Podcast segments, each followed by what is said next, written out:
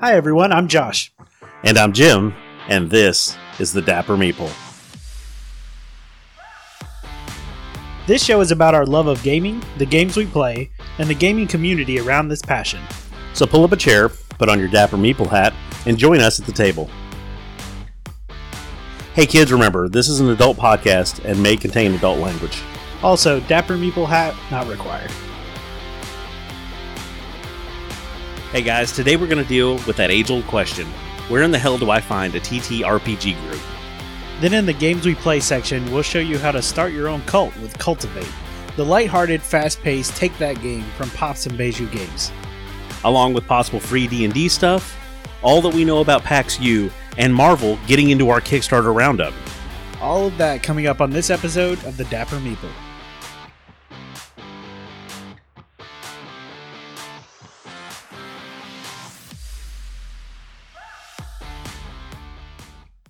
So here we are, back December 2021, and PAX U is making a comeback. It's about time. Uh, it's been way too long. Uh, the last one that they had was 2019, which we were at. Um, that was our first big con that we actually went to Right. right before the world shut down.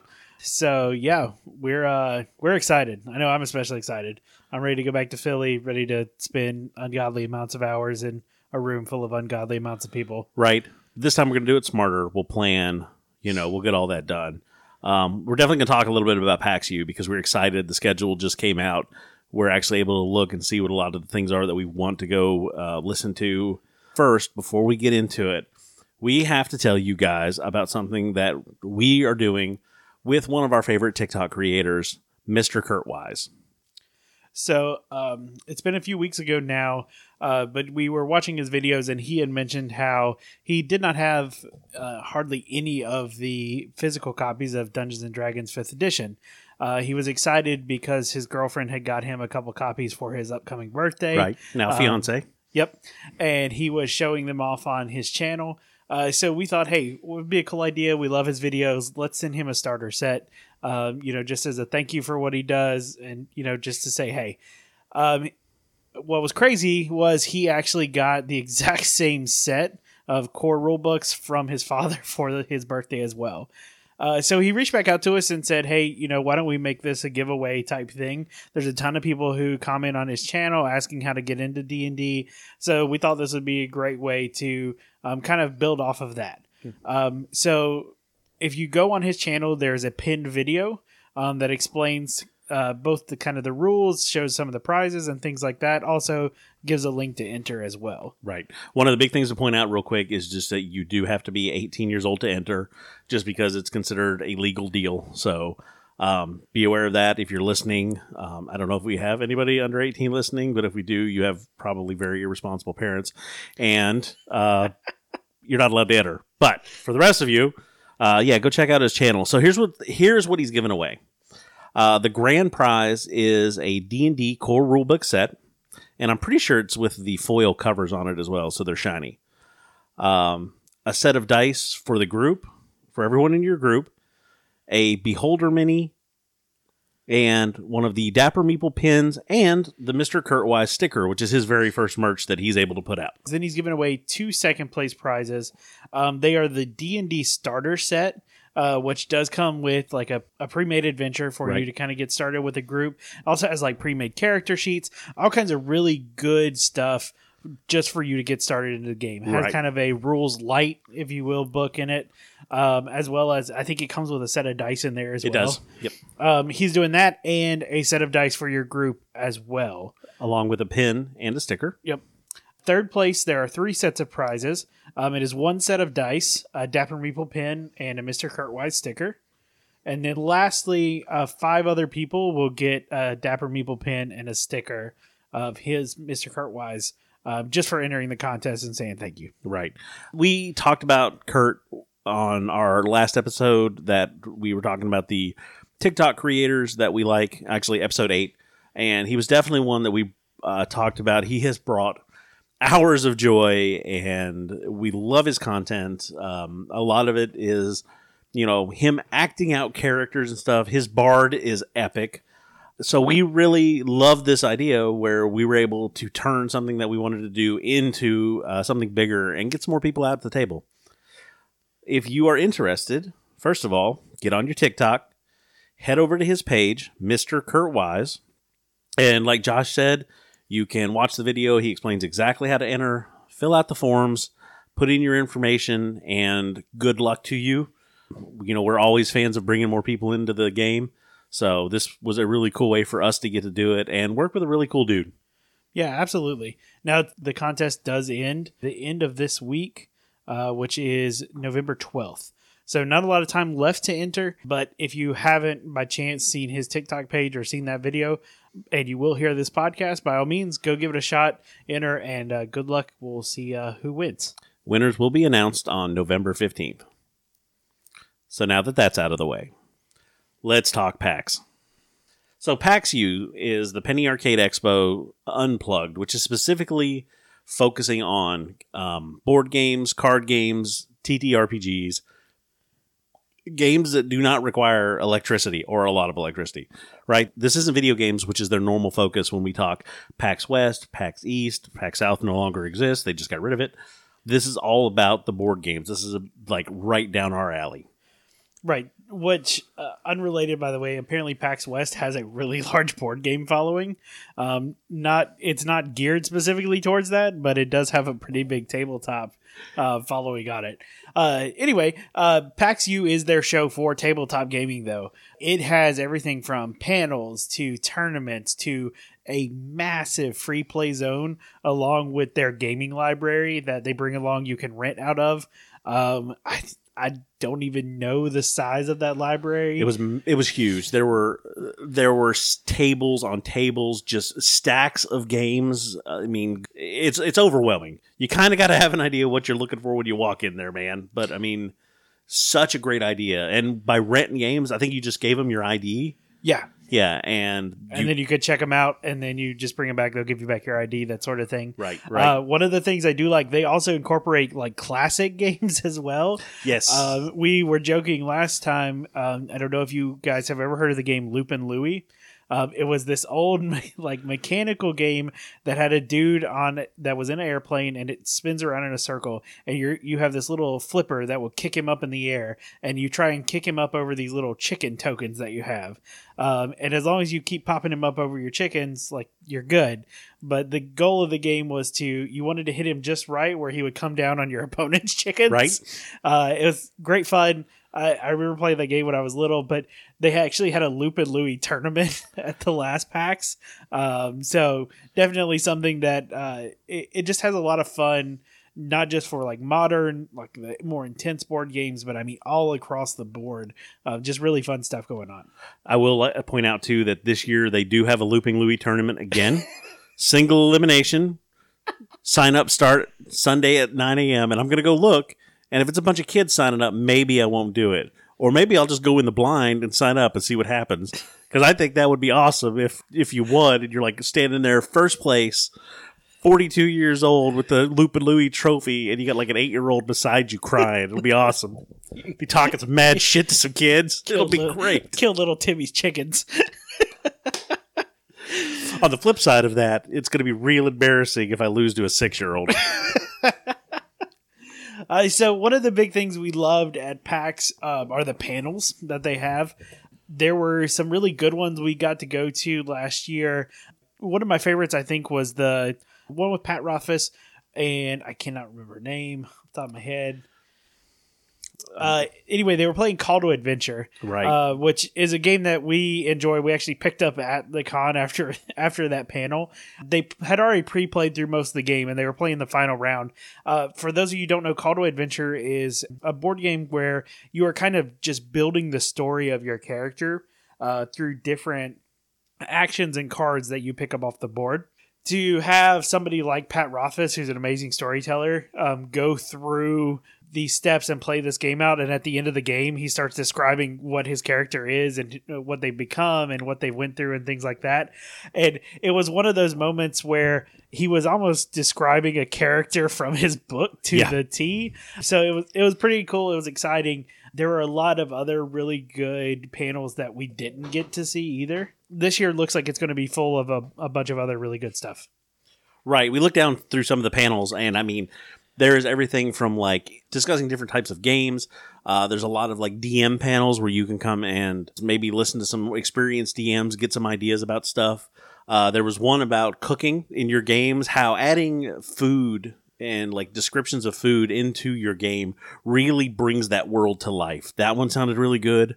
There was a lot of panels uh, that really talked about the gaming community through the lens of diversity, equality, availability, things like that, and um, a couple of them that really kind of focused on education as well, like using games or TTRPGs for you know dealing with children that maybe um, you know there's one for children with ADHD how that kind of helps them and how a lot of them really thrive behind a DM screen. There's more stuff going on that I want to see than I'm going to get to see just because of it but those are the panels and they're just they're spread out and they're really great the one that I do that I am really excited about that I definitely want to hit is the Keith Baker panel Right. so if anybody that doesn't know Keith Baker is the uh, designer behind the Eberron setting in D and D, which is kind of a steampunk slash magic slash setting. It's really a lot of fun. Uh, I really enjoy the games that I've played that have been kind of focused in there. But he's putting out something new, and he will be announcing it at the panel. So he's keeping us in suspense until we get there.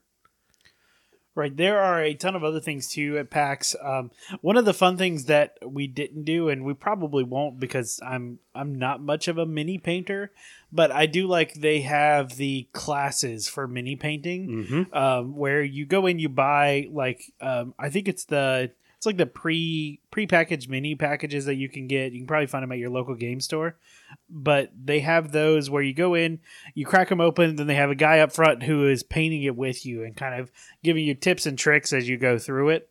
Uh, that's one of the things that I thought was really cool, as well as there are a bunch of like side rooms off of the main expo hall. Um, I know one of them specifically as like a room where you can just go and chill and hang out if everything kind of gets a little overwhelming, uh, which is not surprising.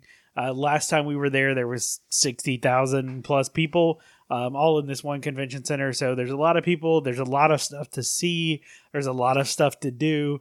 Um, so if you're one of those people who can get overwhelmed by that, they have a little spot where you can go kind of chill out. So I thought that was really cool. right? The uh, there's also a lot of learn to plays out there where they take bring games out and they will teach you how to play. Most game booths or game designer booths that are set up will have something that they're really showing that they want to talk about, and uh, will sit you down and you know give you a few minutes, walk you through the rules, let you try it out.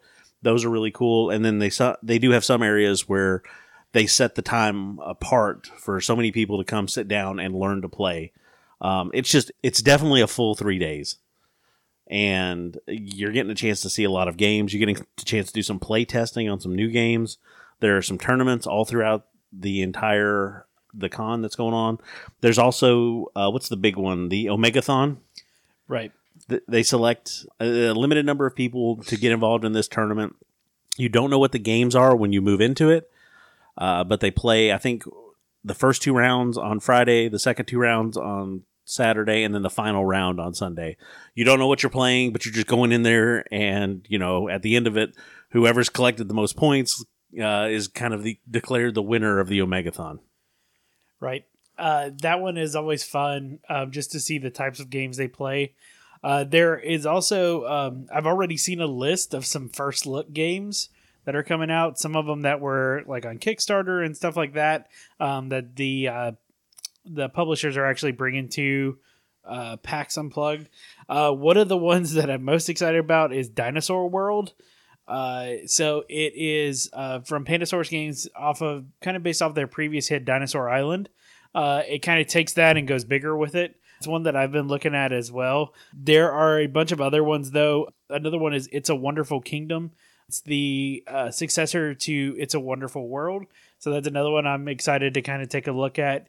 Uh, one of the big things I think, unfortunately, this year, because we're still kind of figuring our way out back to normal, um, there are a couple big name publishers that are not going to be present. Specifically, uh, CMON Games have it doesn't look like they're going to be there, as well as at this time it looks like uh, Asmodee, which includes like Fantasy Flight and those companies, they're also not going to be there. Um, so that kind of creates it's going to be a little bit probably a little smaller show than last year, but I think for the most part people are excited to come out and you know be able to be around people again. Right. So PAX takes place in Philadelphia, which is kind of a great city to go visit anyway. As long as you, you know, don't mess around. Or Philadelphians are known for not putting up with a lot of bullshit. Just see what they did to that hitchhiking robot a couple years ago.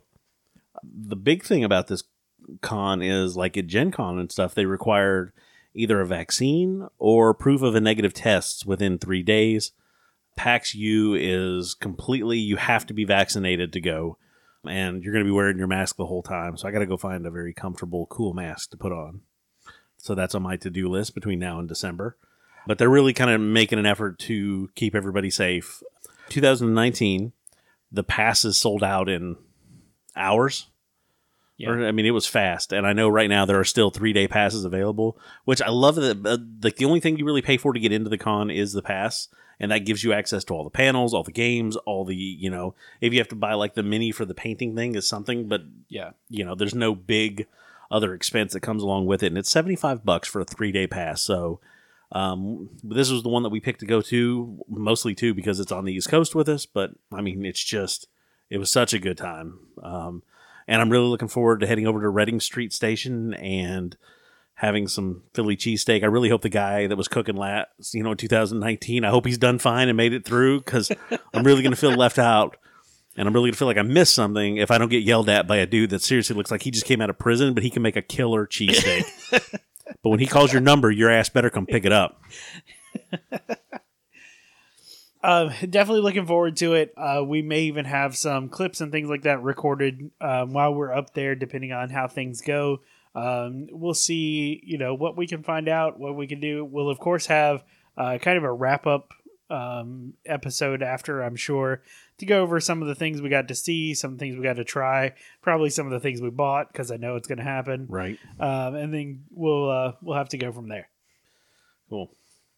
So if any of you are heading up there or if you're interested, check it out. Just Google PAX U 2021. You'll get all the information you need. Their website's pretty well done right now with the schedule being up on it. It's kind of building as it goes. If you're going to be up there, you let us know. Uh, come by and say hi, and um, I'm sure you'll enjoy it.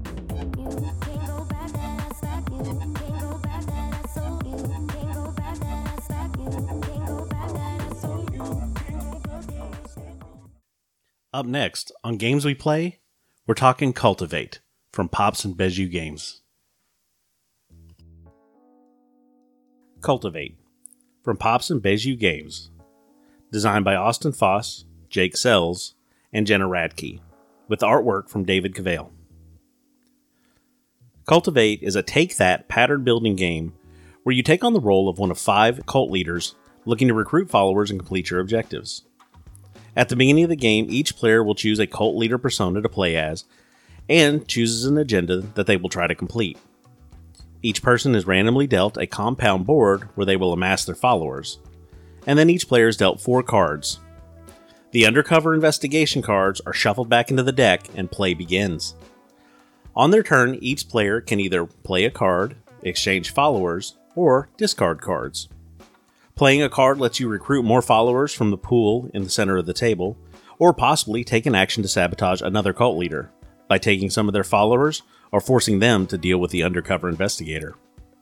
Exchanges allow you to swap your followers based on the value of each individual meeple, or maybe remove an investigator. Discarding allows you to get rid of cards that are not helpful at this time and draw back to the size of your normal hand. Followers are placed into your compound at the topmost available slot on the compound board. The bottom slots are reserved for a certain type of follower and unlocks powers that will help you win the game. The first player that fills their compound with followers and no investigators triggers the end of the game. Each player will have one more turn and then the game is scored. Each type of follower has an assigned point value. First, add those up, then add any bonuses, including if you completed your chosen agenda, and subtract 4 for any investigators still in the compound. The leader with the highest total wins the game, and congratulations, now you know how to build a cult. I'm going to go start off by saying this game is a much lighter game than a lot of the others that we've reviewed. Right. This is definitely a fun family party night kind of game. It's not real heavy with rules. It's not something that you um, really need to put a lot into, but it's definitely a good time. Right. It seems that um, it it's something very um, very easy to pick up, uh, very quick to set up, very quick to tear down. Uh, one of those kind of things. It is also very easy to um, sit down, read the rules, and then hop right in. Right. Right. Um, so a lot of a lot of the games we've reviewed have been a little more in depth, a little geared more towards the hobby board gamers. But this one is definitely one of those that if you have friends who don't really play a lot of board games or haven't played a lot of board games, um, you can sit down and teach this to them real quick and then go from there. So the premise of the game, like we talked about in the intro, is that you choose uh, one of the five cult leaders to play as, and they've all got like fun little names, like Miss Pollination, and her shtick is that she's all about saving bees, and she's going to take the world over with insects. Um, you know, there's five different cult leaders that you can choose, and they all play a little bit differently uh, when it comes to their agendas, right? Each cult leader has three agendas that you get to choose from. And to complete those agendas, you have to fill your board with a certain pattern with a certain type of follower, right? Right. Um, and each one of these agendas has like a funny little name, um, and it the different types of followers. It kind of makes sense the way, like according to the name. So one of the times we played, I was playing as a Ryan O'Hunter. Uh, he is um, trying to build a cult based on hunting large animals, uh, and the agenda that I had was um, basically he was saying large animals are endangerment to kids. So you have little kid followers as well as you have activist followers. And on my board, I had to have like two kid followers and then they were surrounded by activist followers. That was the agenda in the order that I had to get my pieces for the bonus points. Right. And each of the followers that you can pick, I mean, much like if you were going to start an actual cult, you're not going to have all the same people. So there are different types of followers, um, little meeples that are different colored, and then they actually have some kind of like, you know, painting on the front, you know, to distinguish them. Like I know the activists has like a little world in the center of them, like a globe, and then they've got like an X of tape across their mouths little things like that. The academic is wearing glasses and like a tie, and I think he's got like a pocket protector on the meeple. But the different meeples that you have, the different follower pool, are all worth a different amount of points. So celebrities and politicians are worth three points. Academics and scientists are worth two points. And the youths, the activists, and the drifter is worth one point. So as you're collecting followers, you want to get you first of all you want to make the agenda pattern that you have chosen but you also want to have more points. So you want to you want more followers that are celebrities or politicians or the scientists just to be worth more points in the end total. This game was pretty fun and it played really fast. Um, at two people i think we knocked out a game in under 15 minutes because um, we played two kind of back to back. Uh, but it's pretty cool. We switched up um, we switched up our cult leaders and agendas, that sort of thing, to try something new. But overall, very fun, quick game. I imagine as you up the player count, it gets probably longer and more challenging because there'll be more interaction between the other players. Right. Um, we kind of discussed it two players. It kind of felt like the first person to fill out their board was the person who won. Right. Um, kind of regardless of the agenda you picked or the almost even what you had your board filled with. It was almost if you filled the board, you won. Right, because you get the bonus points for filling your board. You get the bonus points for unlocking the hijack power. Um, so you know, there's a lot of stuff that it's kind of a race when it's two players. Having three or four or five, you're definitely going to have more of the interactions. Like a lot of the cards allow you to take a follower from someone else. Um, if you do draw the undercover investigator, which is kind of like the government trying to get into your cult. If you do draw that meeple, you can send him to somebody else's compound or swap him out for one of their followers. So with more people in it, I think you're definitely going to get a very different game feel, and I think it's going to be a little bit more interesting and a little bit more cutthroat. Yeah, honestly. I agree with that. All right, so let's hop down into our um, rating of this game. Um, obviously, for those of you who haven't heard before, uh, rating system very easy. It's out of ten. Uh, we're going to go through the value um, based on the price of the game, uh, the component quality, uh, gameplay, replayability, and then just like an overall score for the game. Got it. So let's talk value. And one of the big things we talk about over and over and over again, we talk value, is how much game are you getting in this box for how much you're paying. Right. Right. So on their website right now, over at Pops and Bejou, this game is listed for forty bucks. So to put that in perspective, we think of some other games like around forty bucks. Um, we were actually looking earlier at some other ones. Uh, I think this is a decent game for forty bucks. Yeah. Uh, I I'm. It almost feels a little high, but I think it's because of the meeples. Yeah. Uh, because if it was done with something like cardboard standees or something like that, I feel like it could have knocked that down to probably 30.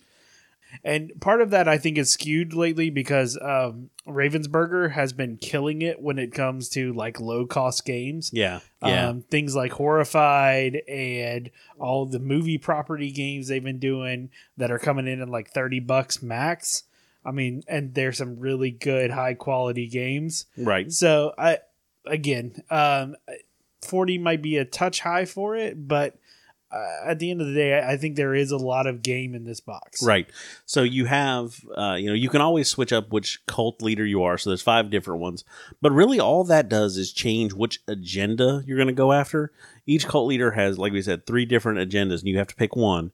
One of them's worth an extra eight points. One of them's worth an extra ten. One of them is worth an extra twelve. So you can you can swap that around a little bit, and the compound board that you get, where you will amass your followers, along the bottom of it, there are four powers uh, that you can unlock to kind of help you win the game. One of them gives you an extra two points at the end. One of them lets you make two um, exchanges, which is where you can change meeple based on the point value. Um, one of them lets you carry five cards instead of four, and then one of them lets you remove the investigator for two points instead of four points. Um, as kind of a trade. So to unlock those, though, you have to have whatever color box is at the very bottom, that color of meeple, and all of the boards are two sided, and they're all different. So there's that kind of play as well, where you can see how your board sits. So I mean, you're not going to play while the game isn't going to change. You're not going to play the same game every time. And I think that is that's going to give you a little bit more mileage on the game as well. Yeah, and I I do think for what it is too, it, it is a lighter game. So I mean, this is not this is not a campaign level epic multi week type game. No, This is one of those you break out and you you know a good filler game. I I, I hesitate to call a forty dollar game a filler game, but that's almost kind of where it sits for me. right, Um, is that it is uh, this is not the game you're showing up to play. You know what I mean? For like a full game night, this is one of those like you'll play this game while you're waiting on people to get there right. um, or maybe at the after like the big heavy game that you've played and whatever. This is one of those. Maybe people are ready to leave. All right, let's kind of break this out and you know kind of play it a little bit. I think it'd be good too for like a family game night. Like if you've got people in your family who are interested or who like to sit down and play games, but they're very used to like, you know, the Hasbro, Milton Bradley type. You know, I think this is a great step in between that and some of the heavier games. Um, that would definitely kind of uh, get their attention because, like I said, there is a lot of cutthroat, you know, tactics that you can use in here. Like, yeah, you're trying to fill your you're trying to fill your compound, but there's a there's a finite number of the followers of the different colors that you can have and maybe if they're all gone like how do you get them then? Well you can swap some stuff out. You can play some of those trick cards to get in there. I mean it's it's got levels. Like there are layers to this game i think too. Um which kind of steps it up a little bit from the spin the dial move around the board kind of game right? Um so i feel like you like that yeah. And i think it's a good step in between in between some of the more complicated heavy rules uh, games. Right. So, what would you put number wise on value? Value for 40 bucks i still feel like it's a good i still feel like it's a seven maybe an eight with value. Um, I think you're going to get to play this a lot, and I think you're going to change your strategies a lot, and it's going to be very much a kind of a, you know, you're we're going to sit down at this game, and he beat me three times last time, so I'm going to remember that. Like I think that's where you're going to get your value on this game. Yeah, I, I would say I, I would give it a seven. Um, I do think that like there is still enough game in this box to make it worth it. Like I said, uh, I it may be a touch touch higher than what I would want to pay for it, but again, a lot of that is colored by kind of some other games that have come out more recently. Right. Um, but overall, I think yeah, I think a seven is what I could give it for value. Um, so let's drop down into components. Uh, one of the things I noticed immediately was the cardstock quality. Um, it's excellent. They are nice and thick. Um, they have a really nice lamination on them where you know it's not gonna. You can shuffle them pretty well without being in sleeves and all that sort of stuff. So Right. that's a definite plus for it. hmm Um, at least for me, that was one of the first things I noticed. honestly, um, I really like the game pieces. We talked about a little bit at the beginning. Like they are uh, wooden meeples, right? And they're all painted. You know, they're all painted a different color, and then they've gone back in, and there's little, you know, detail added to them. And it's all dependent on like the type of meeple. Like we said, like the scientist looks like he's wearing a little yellow lab coat, right? And the celebrity's got the big lips and like you know they're red anyway, so they look like they're going to be fancy. And the politicians got their tie and their suit on, right? Um, I kind of like those. I, I like it gives it kind of a little bit more of a feel. You know, you're not just moving a piece. You know, um, while we were playing, I made sure I had all my meeples facing me so I could see them because I feel like as a cult leader, that's how I would do some shit. um, I like those. I also the components, which there's not a lot of, like we said, uh, setup and tear down are real easy the components feel good. The boards and stuff that they got, they really do feel like I mean, real quality, like you know that pressed board, um, and you know the detail and the design and the artwork in them. I really like the artwork. Like every cult leader has a very specific look and a color to them as well. Um, I thought those looked really good components again i'm probably like seven or eight on components i like the way it i like the way it unpacks and packs back in like it is packaged very well right like i mean everything's got a place and it all fits and you've got plenty of room left over Yeah, I think I would give it a solid eight on components. Yeah. Um, I think everything about it is really well made. Um, I do like the wooden meeples. Um, that little touch of personality on each meeple, as opposed to just being the same type of little wooden type block, I think actually goes a long way for the game. right because uh, modern board games are notorious for just having the un, you know random dimension block right that y- represents whatever, whether it be you know wheat or sheep or right you know whatever. Um, that they're notorious for those type of things. Um, so I think adding that just little bit of extra goes a long way for for the quality of the component. So I think I'm a solid eight on that. right my only this is where i get my only big complaint on this is the scoring pad that they give you is a pad of paper like it's printed right and it shows you what the score what you get points for um, and then there's a block or a column for each of the um, each of the cult leaders. So you could take the numbers down if you wanted to. Um, i don't think i would ever really use that like we talked about while we were playing. Like i would just read off right count up how much your people are worth. If you filled your card it's plus five. If you unlock this it's plus two. You know if you met your agenda it's whatever the agenda points are. Um, so i don't know if i would ever actually fill that out but it's a paper pad which means it's a finite resource if somebody is using it. Um, i would take one of those and go get it laminated and then just you know dry erase marker on it would be a good option. Um, that's my only only complaint. And like you said that might be something that they did to cut costs which is fine to don't get me wrong this is not a game breaker by any stretch of the imagination. It was just my kind of eh my pet peeve with it but it's all right there and you can just read it off and everybody keeps track of their own points and then we figure out who's got the most to win Right. so it's easy enough uh, let's go into gameplay All right, so uh, gameplay here was very, very smooth, very fast, very simple. Um, I do like that about it. Mhm. Uh, there are not a lot of complicated rules or placement or anything like that.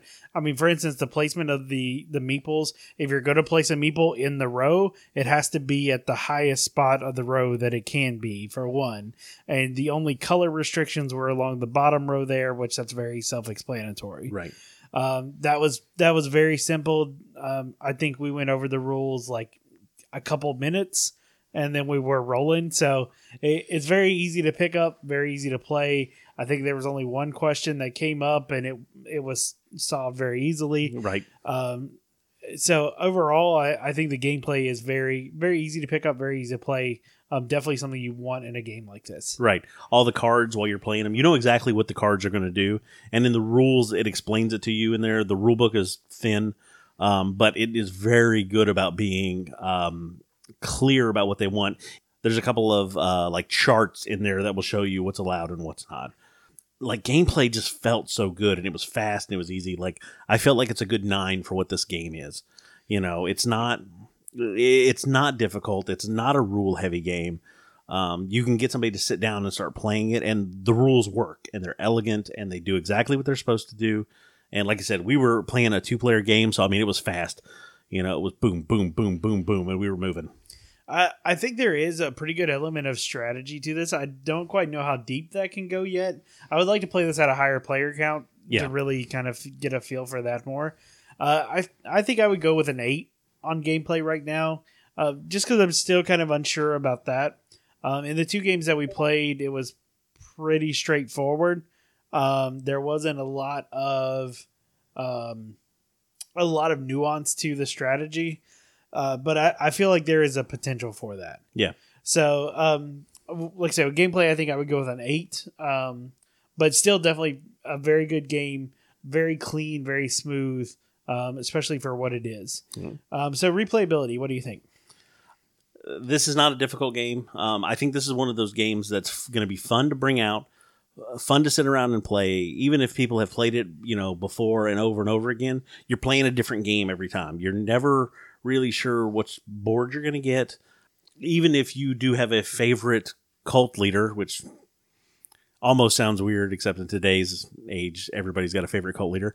Um, even if you've got a favorite cult leader that you like to play so you know the agendas, that could change based on the person sitting across from you and which agenda they may pick.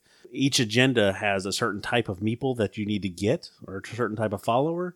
So if somebody's, you know, if you've got two other people at the table playing that their agenda that requires the same followers that you need, that can definitely make a change for things, right? Because there's only a finite number of those meeples.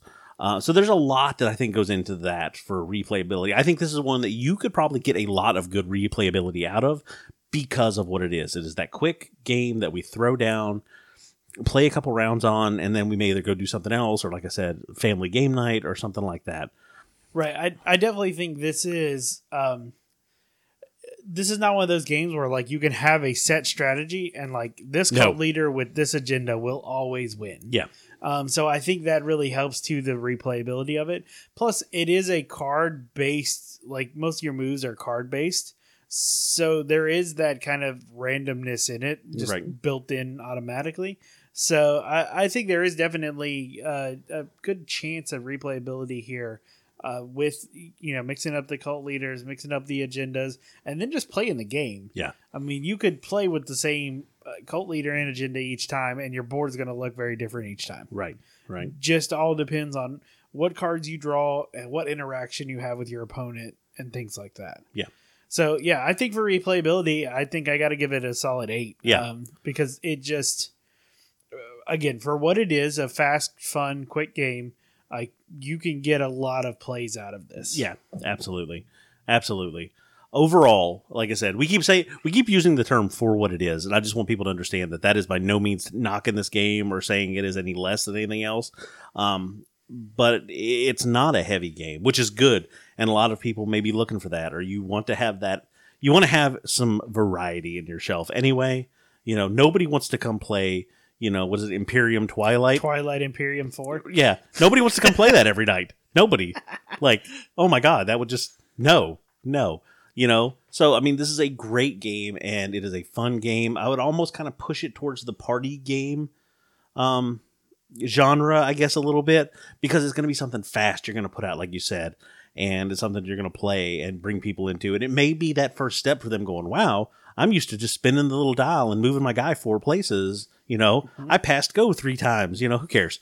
This is going to give you a chance to actually affect gameplay by the choices you make. Um, it's going to kind of introduce some of those more complicated game mechanics that you'll see later on in heavier games. Um, right. I think overall, I, like it's steady at an eight overall for me. I, I would agree with an eight. Uh, I feel like this game is um, is is a solid game for a lighter game. I, I really do enjoy it. I think it's going to be a very good place or have a very good place on our shelf. Um, it's one of those games that it it has enough different about it um, because being like tableau building type mm-hmm. um, as well as you know being card driven. There's enough different about it where it's it's gonna have a place on our shelf for a while. Right? Yeah. It's yeah. There's nothing else out there that we're gonna play that I think that I've played that's like this um, that I had as much fun with. Definitely, yeah. definitely. So there we go. Cultivate by Pops and Bejou Games. Um, great company working out of Fargo, North Dakota.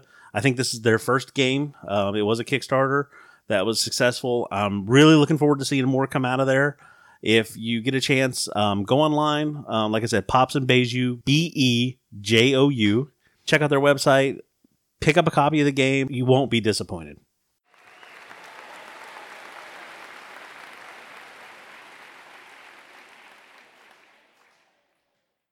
So, what was your first D and D group? Ooh, uh, my first group was uh, the one that I met down in South Carolina. Uh, we started in a uh, meeting at a local game store, actually. Uh, one of the stores down there had uh, two r- separate rooms for RPG groups. Uh, you come in, everybody in the group paid five bucks except for the DM, and then they gave you that back as like store credit. Um, but the room itself had um, had like a table with a TV in the middle of it, so you could you know do roll twenty maps and stuff like that if you wanted to. Um, we played there for probably about two or three months, and then we ended up moving to one of the guys' houses. Making it a home game. Yeah, just because it was one, it was easier um, because we could just all go there. Plus, we could have food and stuff like that. Um, but that's kind of the feels like that's kind of the way it goes if you get a good group together because we ended up playing for, well, until I left South Carolina, so about two or three years, we ended up playing. Right, right. So. My first group, well, I can't even. We had a couple of like false starts early on, but that was second edition, and I was in the Navy, and I was drinking a lot that first year. So uh, there's some blank spots, but the first real campaign I did, um, the guy's name was Joe. He ran the campaign from his house. Uh, and I think I've talked a little bit about it. Um, we ran for about four years, kind of on and off, you know, whenever ship schedules and stuff would allow it to get together, but ours was a home game as well. Yeah. So a lot of people start out with the home game, um, and that's kind of been the go to. I mean, reaching as far back, you know, as, you know, the 70s and stuff. Stranger Things, when they did theirs, it was a home game. If you look at the, you know, the plays and community, it was kind of a home game. And I think that's what a lot of people are used to, and a lot of people are seeing that. So they don't really know how to get a game started or how to get into a game or where to find a group. And we are going to talk about that because it has come up repeatedly in the comment section over at the giveaway that we talked about under Mr. Kurt Wise. There have been a lot of people who have said, Wow, I would really love to get into this, but I don't know how to find a group. Right. I, I think though things have really changed a lot over the past few years. I mean, not just pandemic times, you know, included, but uh, I think with the integration of technology and the way we communicate with each other now, I, I think it's easier now than ever to find a group. I absolutely agree. I, I think one thing though it's it can still be daunting coming in from the outside. So I actually have that story um, because although you had played for years and years and years, I, I remember you coming home and bringing home a bag of dice uh, that I'm pretty sure you left at uh, mom and dad's house on one of your um, one of your times of, of leave. and I remember taking those dice and having no idea what to do with them. All I knew was that you know they each meant something different, um, but I didn't really know how to put that all together. Um, I remember making up like kind of a pseudo rule system kind of thing to to mess around, uh, but never really actually got to that that D and D playing the game step uh, until um, about s- five years ago now, I guess it was. Uh, that it was right after uh, Critical Role was about halfway through their first season, uh, and D and D was really starting to become this bigger thing. Uh, I had played board games for years, so I, I was very thoroughly ingrained on the nerd side of things. Right, Uh, right. And of course, fantasy books, literature, all that stuff was my forte. But uh, I'd never played D and D, and finally, I just was like, "All right, let's do it. Let's find a group. Let's figure out how to do it." And when you get to that step, it's it's a little daunting because you don't know really where to go, like who to talk to, um, who who knows this stuff. Uh, it, I feel like it's become a lot less mystified than it was, you know, years and years ago. But still, at the same time, it can be it can be an interesting task. Right. And especially, I know that a lot of people, again, in the comment sections and stuff that I've seen that are looking for groups, um, if you're naturally an introvert to begin with, that can make it a little bit more difficult. Um, I will tell you that you're going to have to adventure out a little bit. And we've got a couple of options that we'll talk about. But it does take you reaching out um, to get involved most of the time. Right, and that's the that's pretty much where I found myself. Um, we opened up with our first group. Um, I had actually attempted to play before that. Um, I, I am very much an introvert, um, completely. Uh, and the first time I played was going to be like a play by post game. Um, so I knew enough of the rules. I had a player's handbook. Like I, I was able to pick that part of it up. Um, so the way play by post games work is uh, basically exactly how, how it sounds. The DM will type up the scene and put it out there, and then you interact with them. The thing though, it's not an immediate interaction.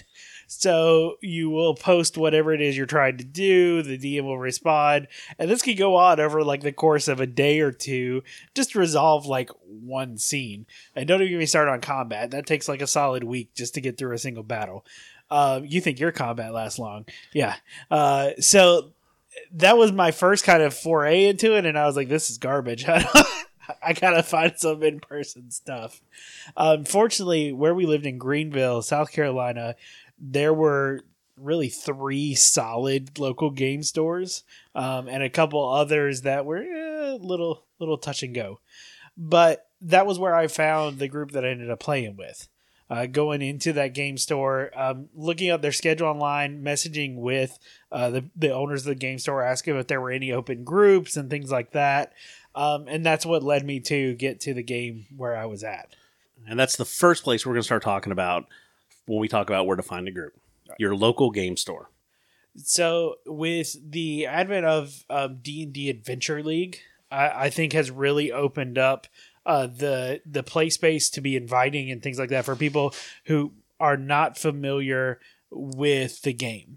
Right. Um, people who maybe have never played or maybe have played a little bit but still aren't very comfortable with it. Um, I think Adventure League is a great place to go. Yeah, I uh, and, and for those of you that aren't familiar, Adventure League is kind of the Wizards of the Coast sanctioned live play, organized play events that um, the usually are ran out of the game stores. It's kind of part of their partnership with Wizards of the Coast. Um, so it's a little bit different than what a home game would be. It's a little bit more structured Right. and kind of eh, like I kind of think of it as like vanilla D and D, right? Like this is the basics.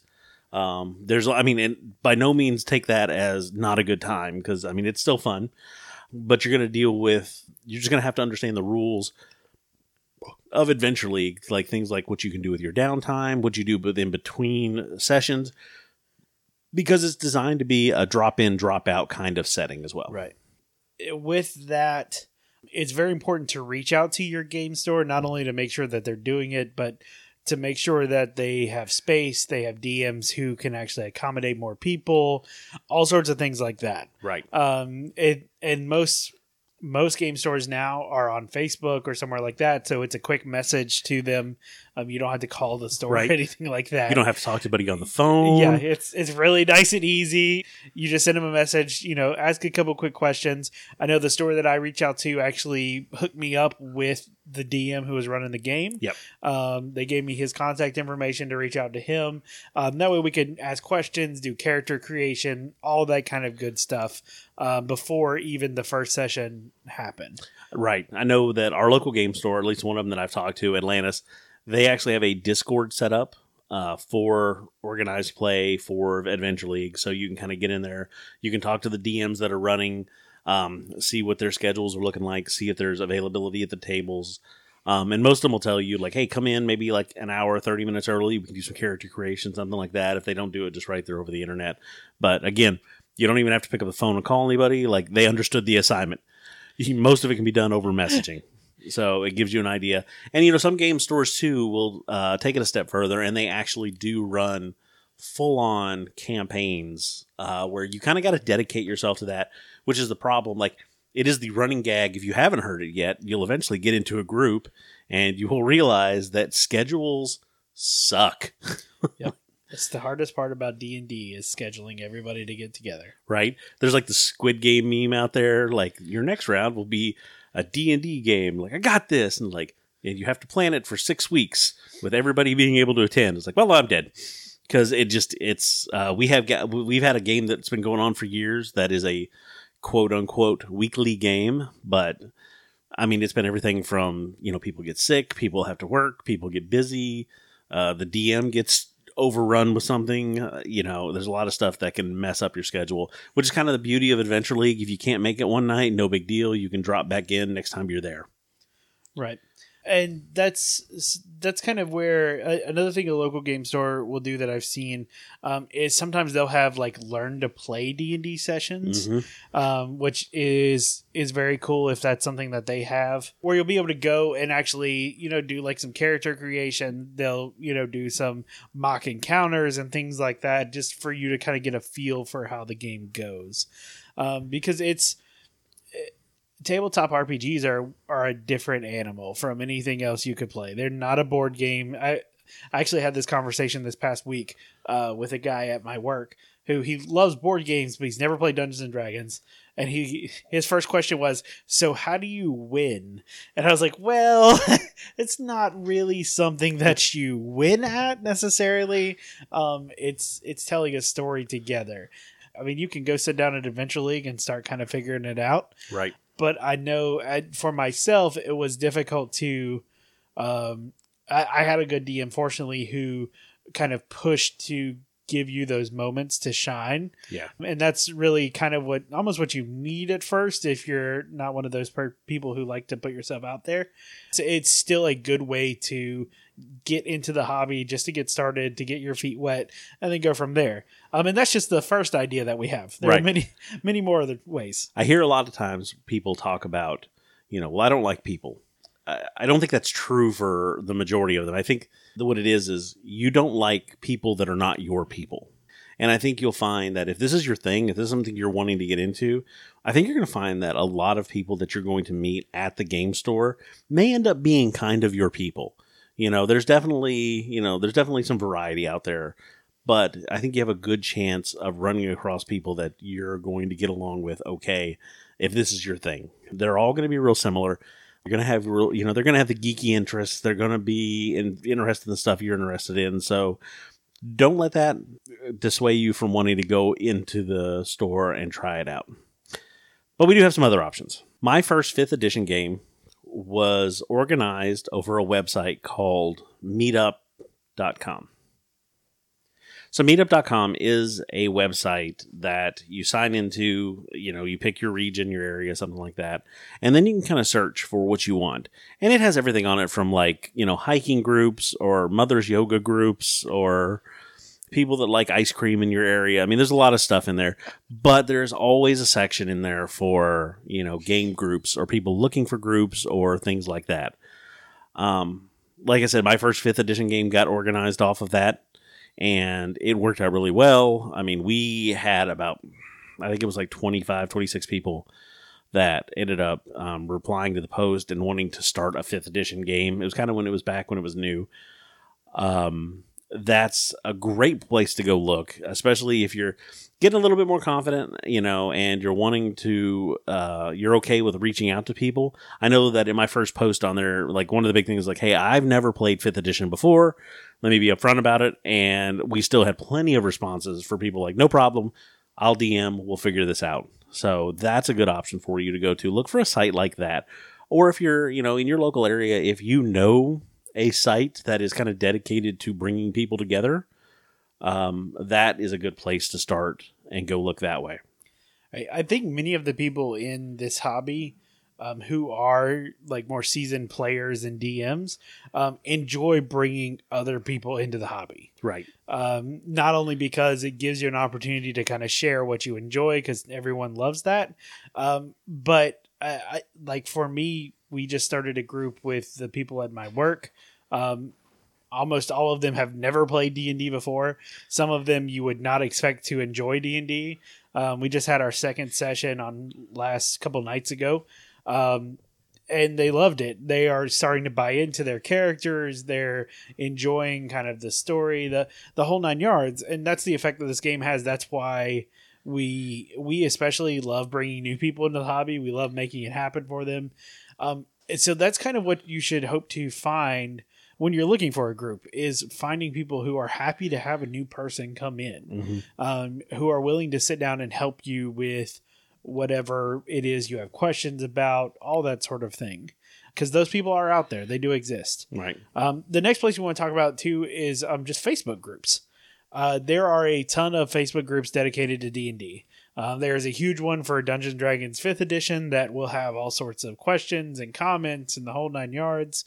There are many on there that are specifically for running, setting up adventures and campaigns, um, one shots, things of that nature, uh, which might also be something you might be interested in just to kind of get your feet wet instead of hopping on a full campaign, you know, setting up or joining in on a one shot, um, just to kind of see where you're at, how you feel, kind of get your get your feet under you there. Um, I know specifically um, most game stores will have their um, Facebook pages where I'm sure you can interact with them as well, like we talked about, to also find and set up groups and things like that. Right. Yeah. Um, another like Facebook, Reddit as well. I've heard is a good place to look. Um, I don't use Reddit a lot. I know you're more uh, uh, savvy with using that platform.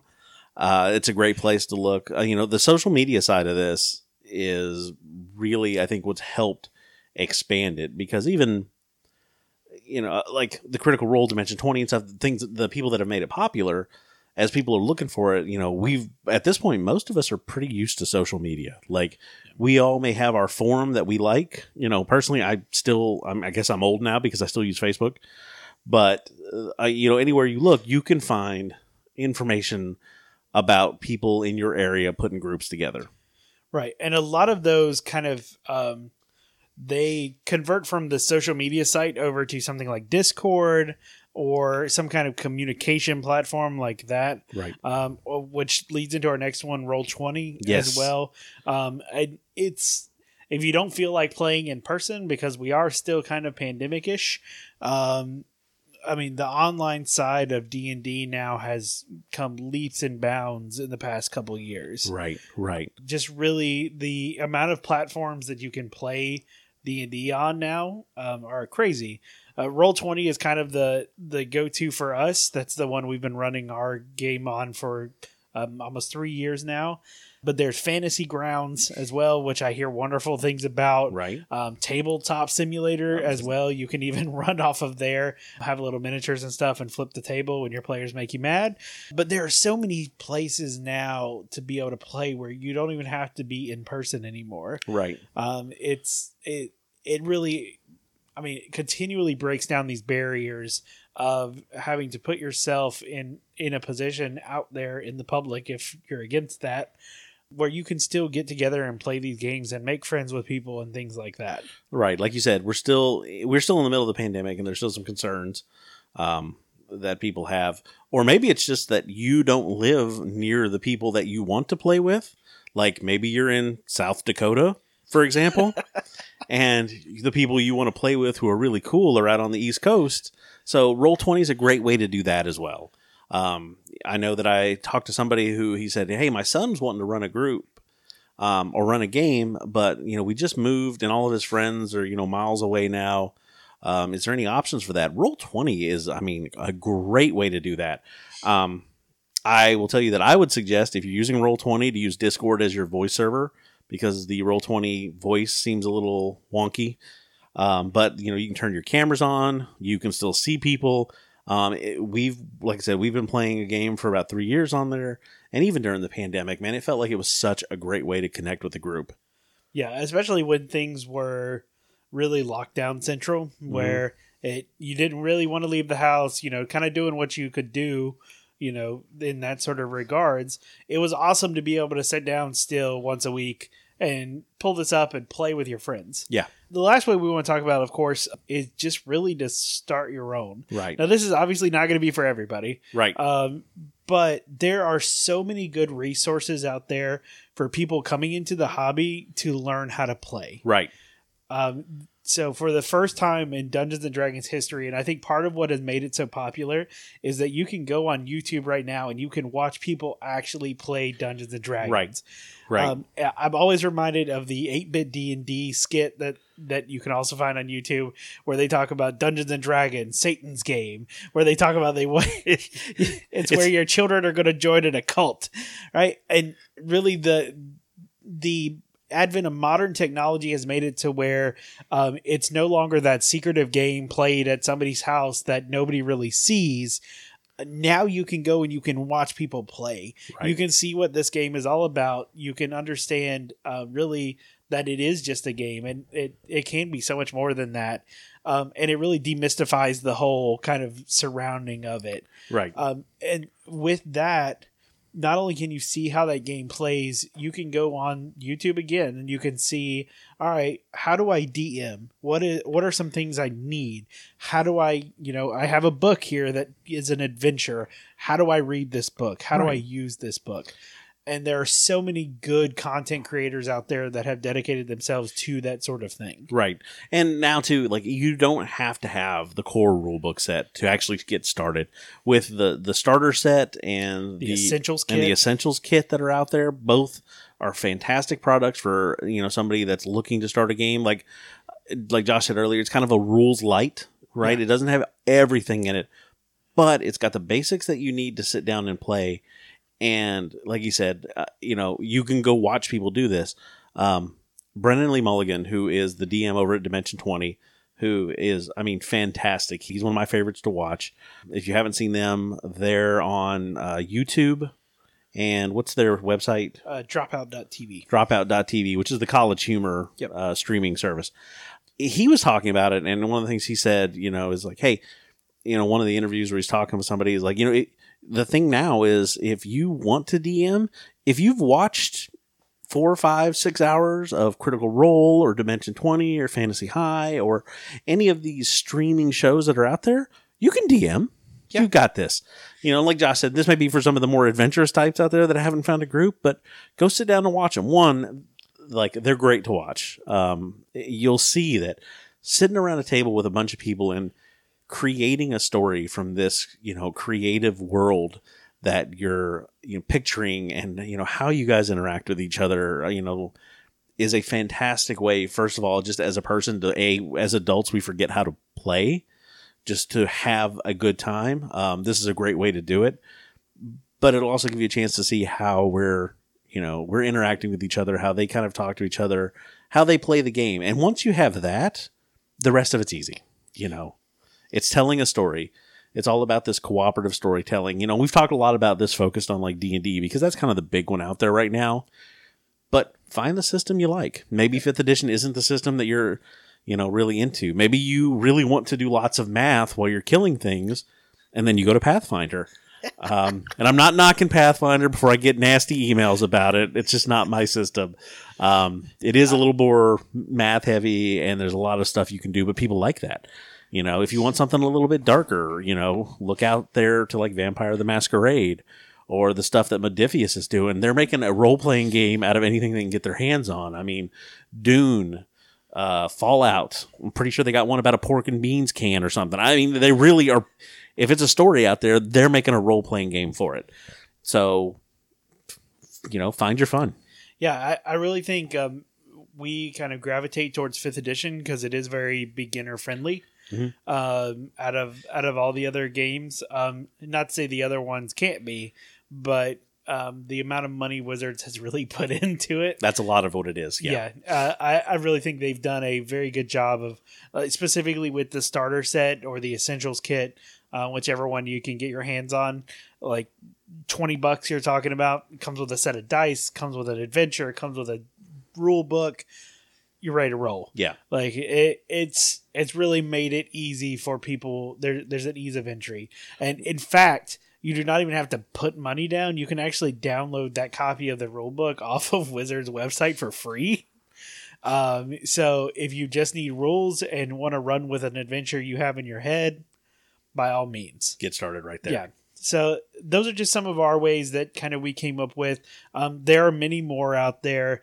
Uh, this game, there there is no reason now why a person should not be able to get into this game one way or the other. Mhm. Like you said earlier, it may take a little bit of you know kind of putting yourself out there, depending on which way you you know do it. But uh, I mean, honestly, that's one of the best parts about this game. I feel like is when you open up yourself to those vulnerabilities um, and you kind of challenge those, however that may be. Whether it's the type of character you're playing, maybe completely different from your normal personality, or just really getting with people you don't know and making new friends. That can be tough all on its own. And for some of our younger listeners, while we're thinking about it, just kind of as a caveat, um, if you're in high school, a lot of the high schools have a D&D club, and a lot of colleges as well. It's a good place to find um, a D&D group. So there's some more options for you. So there we go. Hopefully we have answered some of your questions. We've given you some ideas of places to look. Uh, as always, if you're interested and you want to talk to us, feel free to reach out on Twitter, Instagram, or Facebook. Send us a message. And honestly, if we can answer or help, we will be more than happy to do it. Good luck, everyone.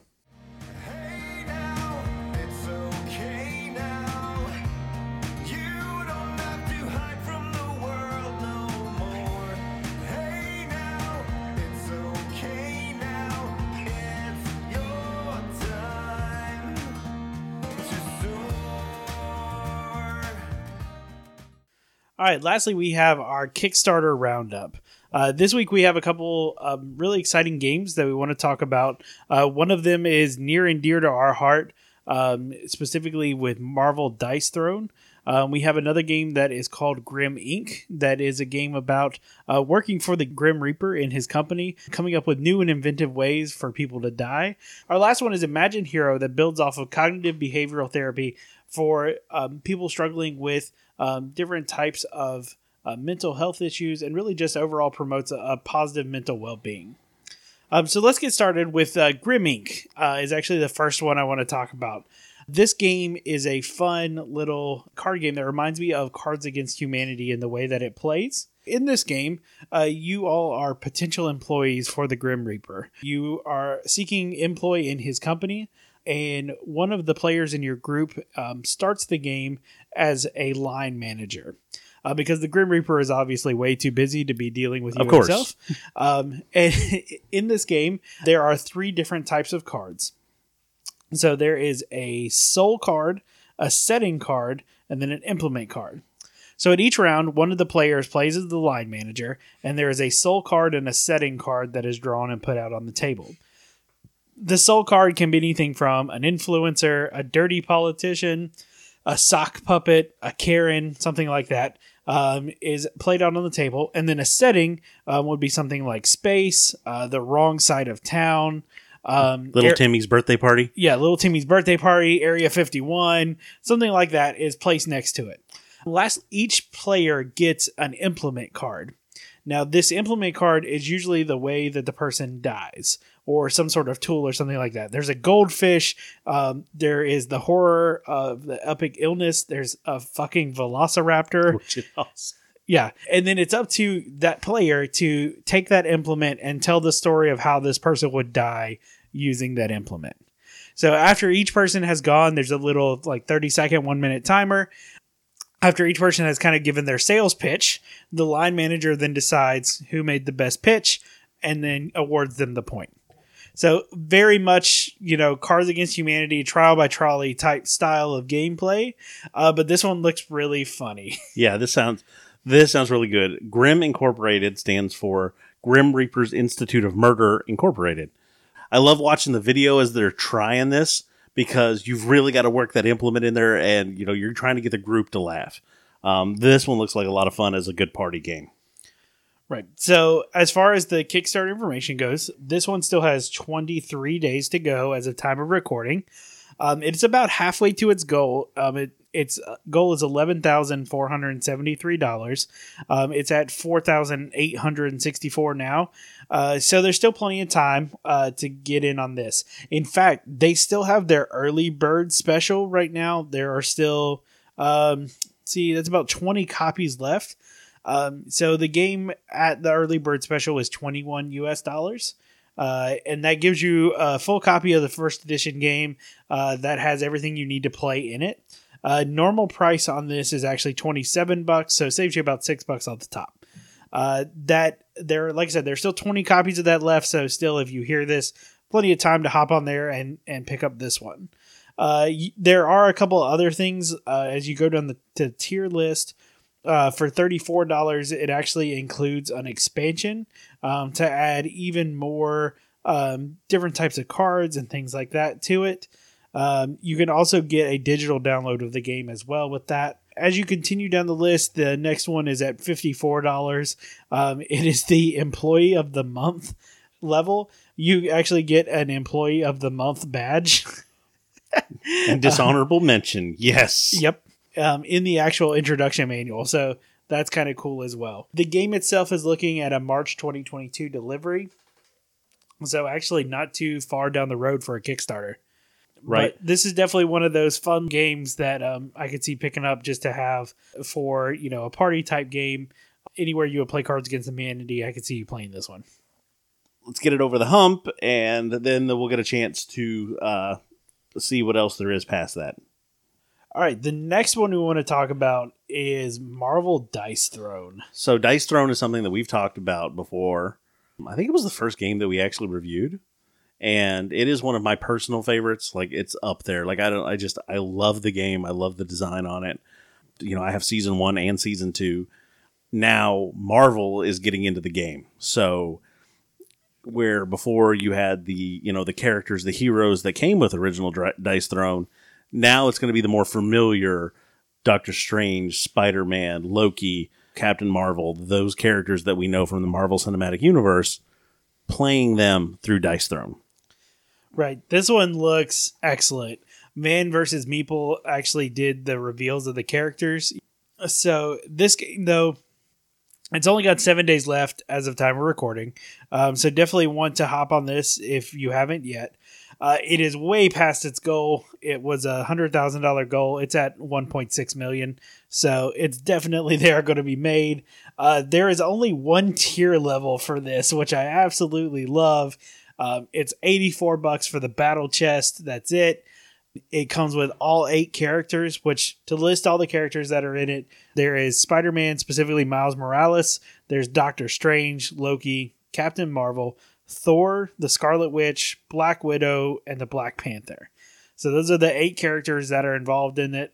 The battle chest itself is actually absolutely gorgeous. It comes with the this beautiful art piece on the front of it, as well as the the individual characters are all in their own little trays, just like traditional Dice Throne, which is one of the things that we talked about. We really enjoy um, because you can just pop out a tray, open it up, you're ready to play in just 30 seconds, really, and you just run from there.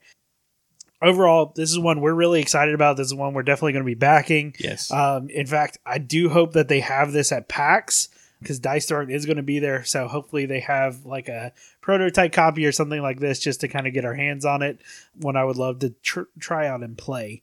But again, this one is very good. Take a look at the Kickstarter. There are tons of reviews have already been done on it. But yeah, I'm I'm super excited about this one. Right. Dice Throne is a solid game in itself. And now, just to get this little bit of extra, there's the play mats that you can have for each individual hero. Uh, there are card sleeves that are part of the add on. There's a foldable dice tray. Uh, so, I mean, have a look at it. There is a promo pack that does come free with every battle chest. It has a couple like full art cards for each of the heroes, as well as like some extra abilities for each of them.